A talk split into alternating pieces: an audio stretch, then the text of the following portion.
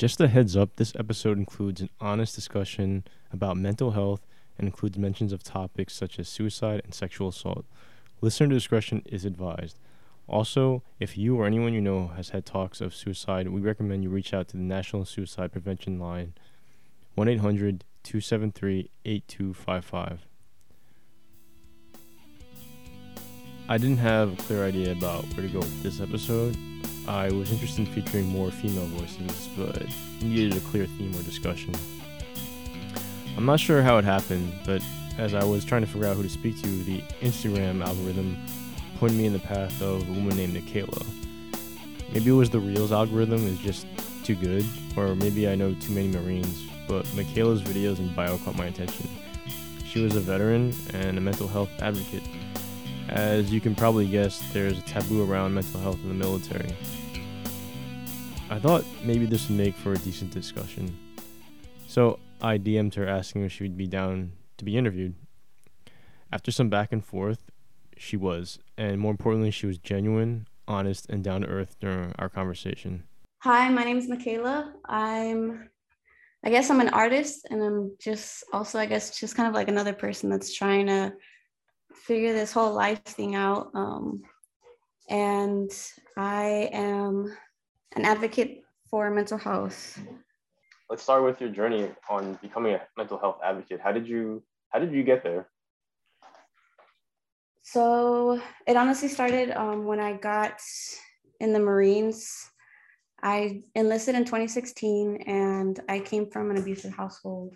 So after I joined, I was in a car accident and I had a TBI, which is a traumatic brain injury. So I had some memory loss and I had to go to a TBI clinic for some treatment. And this was in Quantico, Virginia. And at the time, I was in an abusive relationship. And basically, like the stress from the relationship, and because my work didn't believe how severe my TBI was, they like it just created a stressful work environment because I was getting in trouble for why I wasn't there. I was getting like all this, receiving all this pushback. And so I was receiving a lot of pushback and basically the stress from the toxic work environment and my toxic relationship at the time. It had stunted my my recovery basically. Like I was healing at half the rate I still was barely like able to walk. I was barely able to do a lot of things and I could I couldn't be at work. I was only at work for like a few hours a day. And I think it was every 2 weeks or every month they would add about an hour or so. And a lot of people just didn't believe that it was this bad. And so when I was going to the TBI clinic, they kind of just noticed that I had all these other stressors. So I was diagnosed with PTSD and anxiety and all these things and I had to go to a bunch of different classes. I went to like PTSD classes, like once a week for I think like five weeks or something. And then I was going, I've done acupuncture, I've done EMDR. Um, acupuncture is where they stick the needles in to like relieve your stress in different parts of the body. EMDR is like eye movement desensitization, something like that, where you basically are like, you experience or you tell whatever experiences that you that was traumatic for you and then they have you follow their fingers as they move it back and forth and then you notice what body sense like what body sensation you're feeling. And then you tell your story again and then you look at it and it's like it erases your your trauma to that event. It's kind of crazy. And i've done music therapy i've done art therapy i've done i've done like yoga and all the different therapies and basically my doctor recommended all of these things for me because I was so like under so much stress just basically from growing up and then in the military that they were kind of committed to helping me find and develop a, a healthier life for myself that I can enjoy instead of just constantly being stressed. And for me, being a a girl that was raised in an old school Mexican abusive household that was kind of like introduced to a whole new world. So once I had all those resources and I was able to see like, holy shit, like, you know, the food that you eat matters and the amount of sleep like your sleep hygiene is so important and your day hygiene and all these things that you can get like it can come from your trauma it can come from your genetics it can come so i knew all these things and it was just so crazy that it was like it made sense as to why i was struggling and why i was repeating same behaviors that were kind of like it, it's not that i was like I didn't know how to leave a bad situation because I was never taught how to, you know, does that make sense? Yeah, that makes perfect sense. Um yeah, so I guess that's where it all started. I guess once I once I had the resources from there, it just kind of rocketed off and I continued therapy and eventually started just going to school and reading about it and stuff. I guess do you have any I guess regrets or do, would you if you had if you had to, if you had to do it again, would you have chosen a different branch or do you think there was something about the Marines in particular that that environment kind of, uh, I guess, added to uh, whatever you were feeling going into basic training? Towards the end of my enlistment, I did five years. So I think about the last year, last year and a half, I was feeling a lot of regret and I guess hatred and anger towards enlisting. But I think, I really think that you, the the way you perceive the world you see it from the same the same lens as how you perceive yourself so i think i was i had a lot of hurt in me. And so I was projecting that onto my view and my opinion of the Marine Corps. Honestly, now that I've had time to process and reflect, I love that I joined because growing up, I was like, I was abused and I had a very hard time with my confidence. I especially with authority figures, I like really thought I could never get in trouble by anybody because I would just break down and cry. Like I had no confidence whatsoever. I was really skinny. I had an eating disorder. I was like, I think 90 pounds when I left for boot camp. And I think I graduated at like 94. And wow. that was the most I had weighed ever in my life. I was like, I was a, a, when I was in high school, I was shopping at Children's Place. And it's a kid, like a store for for kids because I was right. so skinny. Yeah. And then I joined and I met these women who were, um, I met these women who, like my drill instructors, and I remember my senior drill instructor, they were just these strong, badass, powerful, intimidating women, but they, like later you learn that they're also your sisters, you know, they're your mentors, they're your, like, someone that's supposed to help you, and it's not someone that you need to be afraid of. And I learned about what respect really means. I learned that like respect isn't fear. It's just, you know, once you, they kind of took me in. My senior drill instructor, like I remember in boot camp, she had me in the gear locker. So I was, it's called a scribe. So basically, you're just kind of like the senior drill instructor's right hand man, and you write everything, you record the girls' weights and all that, and help whatever. And so um, we were in the gear locker, which is where all the inventory stuff is for like the hygiene, like the soap and all that. And I remember I was scared as fuck because it was just us and I was like so traumatized. and I, uh, she was like, Recruit, why do you look like you've seen a ghost? Why do you look like you're so pale? And I had told her about my mom and how I'm not used to seeing someone stand over me and to understand the concept of safety, you know, like knowing that I was in a safe zone. I've never, I don't know. So I was in shock. Like that was where, and I started to learn about the whole like freeze, fight, flight, and all that stuff. So I got to understand like why my body freezes up the way it does and all this. And, but I guess like the Marine Corps kind of saved me in a sense. It saved this broken girl with no confidence, with no family. And I feel like I got that family and I learned it kind of really challenged a lot of things for me because I left my home and I was able to see big picture what was going on in my household that was not okay. And I was able to kind of make a family through my brothers and sisters, like in the Marines, like on my own terms, you know, like you learn and you go through experiences together and you learn that like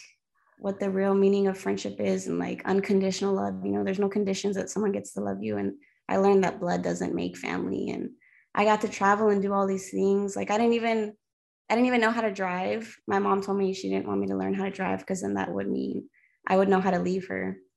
So it wasn't until I was in Quantico, I was at my first duty station and I didn't have my permit. I didn't have my license or anything. I was like the, the new junior Marine, I remember. and my ncos would like study with me and they would like help me they printed out the books um, because we work at a print shop too and so they were able to just print out whatever resources and they would just have me studying and they took me on my birthday they took me to go um, to go get my permit i remember and you know they do all these little things they're they're there for you like in these milestones and they have you do financial classes they have you do like you just have all these resources and all this support it's like a competitive environment, but I do agree that there are people in there that I think they kind of slip through the cracks and they know how to work the system. And if you come across that, it's very easy. If you like come across their toxicity, it it I don't know, it can make a huge difference into how you how your enlistment goes, basically. But I don't think that I don't think I regret it. I think I got a lot of experience, especially from my job field. I uh, I was combat camera, so I did graphic design, I did photography, videography, we did journalism, and I was able to like run. So I got all this experience that I wasn't able to get had I not joined because I didn't have the grades for it. I didn't have, you know, the funding for it. I didn't have the resources or even the support for that. But through the military, I was able to get that all for free. And even like my first day at school, I remember for the schoolhouse, um, it was at so it was at Fort Meade, Maryland. And uh, they gave us like laptops and they gave us markers and all these different tools that we could take home and like a new camera to take pictures and all this. And I remember I cried because I, uh, I stayed back. All the other kids like went back to the schoolhouse or to the barracks, whatever. And I stayed back and I was like crying and like thanking my teachers because I couldn't, I couldn't believe that I got free things, you know, like before I would have to do hand me downs or I would have to ask my teachers and I would get like, you know, leftover books or they would have like my teachers would buy me some things or I would run to the store and I would steal like school supplies and stuff for me and my sister sometimes. And and it, it wasn't like I wasn't provided things at all. I don't want to make it seem like my parents didn't give me a lot of things, but there were times where we didn't have those funds for whatever reason at the time.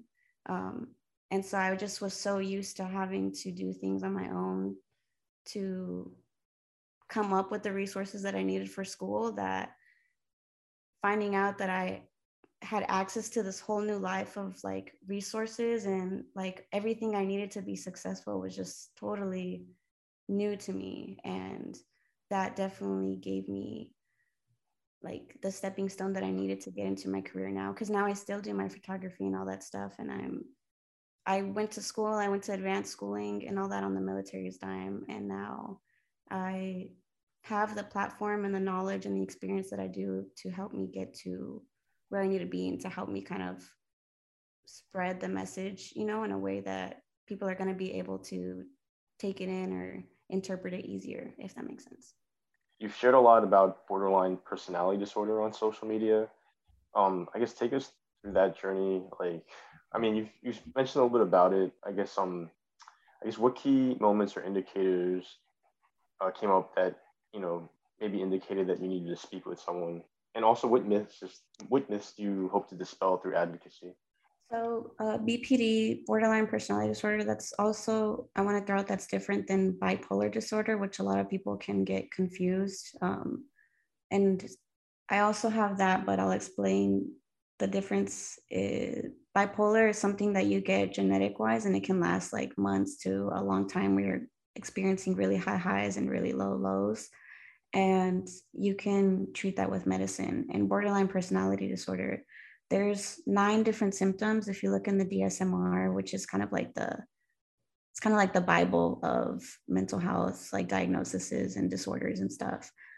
Um, so there's nine different symptoms, and if you meet at least five of those nine, then you would have BPD. Um, and I wrote some of them down. So uh, fear of abandonment, unstable interpersonal relationships, identity issues, impulsiveness, suicidal thoughts, tendencies, or self mutilating behaviors, um, your emotions changing rapidly and very intensely, chronic feelings of emptiness, anger, or rage, and paranoia or, disso- or dissociation. Dissociation.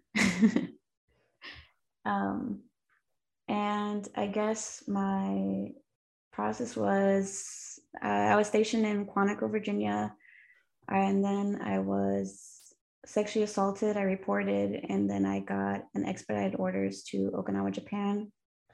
And uh, my first weekend in the barracks, I was sexually assaulted again, and I reported. And um, I was continuing therapy, but then at this point, like I was dealing with so much from the investigation from my previous unit and then dealing with the stressors of you know i just got here and now i'm dealing this dealing with it again.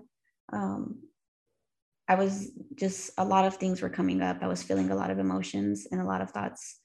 And i kind of just honestly surrendered myself at this point like no lying no you know sugarcoating the truth about whatever because i used to be scared about if you let people know about what you're dealing with or going through or whatever, you'll be non-deployable, you'll be this or whatever. But I was already at a deployable unit. I, you know, even though I was already being open, but at this point I knew that I needed more help. And being deployed or being, you know, TD or whatever, like that wasn't that shouldn't have been my first priority. So I kind of just surrendered and I was um what is it, a high like suicide risk and basically, I started with this new therapist, and she kind of had asked me, Do you know what borderline personality disorder is? And I looked it up. Like, she told me to do some research on it over, I think it was a holiday weekend or something. And and it felt like a missing puzzle piece. Like it explained so much and I didn't understand like why I was acting the way I did and why life was so hard and why this and like I just everything just felt so intense all the time. And when she said that and then she explained um, that it's not something that can be treated with medication, which really sucks because it's like BPD is like having like bipolar where you switch, but it's really fast. So it's just like a really fast roller coaster of emotions because basically you can either get it in inherited through genetics and or through your environmental upbringing, which in my case, I believe I've gotten from both. And your trauma basically emotionally it emotionally stunts you. So you have a very low, I was told basically I have a low EQ, um, and that's an emotional intelligence, whatever, um, because just because of my trauma. And so I didn't know how to process my emotions or how to regulate them. If I was in stressful situations and the situations left, I wouldn't know how to, you know, convince myself that I was safe, you know, the threat is gone or whatever. Like I was just in this constant like turmoil of emotions and thoughts. And once she told me that, um, I basically just started to get the help I needed. I started to read. They put me onto this book called I Hate You Don't Leave Me. And it's kind of just like the borderline personality disorder um, breakdown or manual. It goes over why you think the way you do and where it can come from, and different medications and therapies and like benefits and different examples and and examples as far as like with how it affects your work how it can affect you know your views of yourself and your relationships.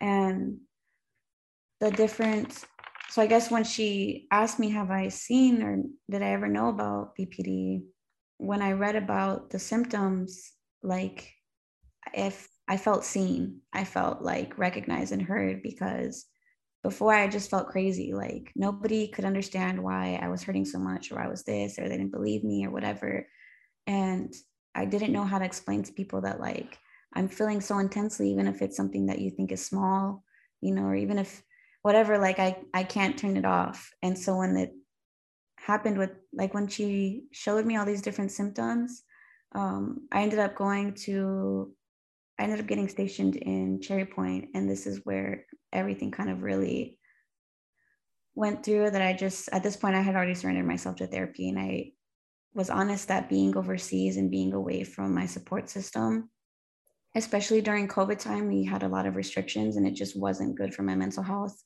So I Um, and because my current investigation at the time, I was already like assaulted by another Marine over there, it was a lot more beneficial for me to just get orders to the States. So I got to Cherry Point, North Carolina, and from there, I went to a lot of different therapies, and it really helped me um, just kind of break down. And I was able to really notice where in the past things were hurting a lot um, because my relationships were just trash. Um, and it was just like, I don't know how to explain it. Like, eh, I would self sabotage. And even if things were really good, like I would find a way to fuck it up or like I couldn't accept being in peace. And I think it was because I wasn't used to experiencing peace for a long amount of time back at home. So chaos was just kind of comfortable for me. So whether if my partner wasn't creating the chaos themselves, then I kind of would take it upon myself subconsciously to bring something up but it was just because i like literally didn't i didn't know any better you know? And um i guess that kind of hit a lot with like the fear of abandonment and all these different things i had. And even with like self-mutilating first of all i was suicidal. I and then it's like i didn't realize that in 2019 i got 19 tattoos in one year.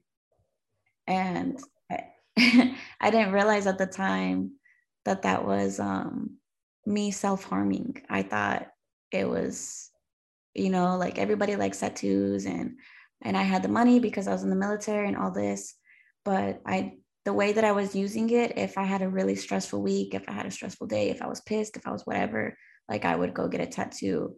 And if something happened that was really like I would get it in a very painful spot, or I would get it and I would be like, I just don't want to think like i just want to and that's another form that i would kind of like numb myself out and i would self-harm but i didn't realize i was just doing it at the hands of someone else you know?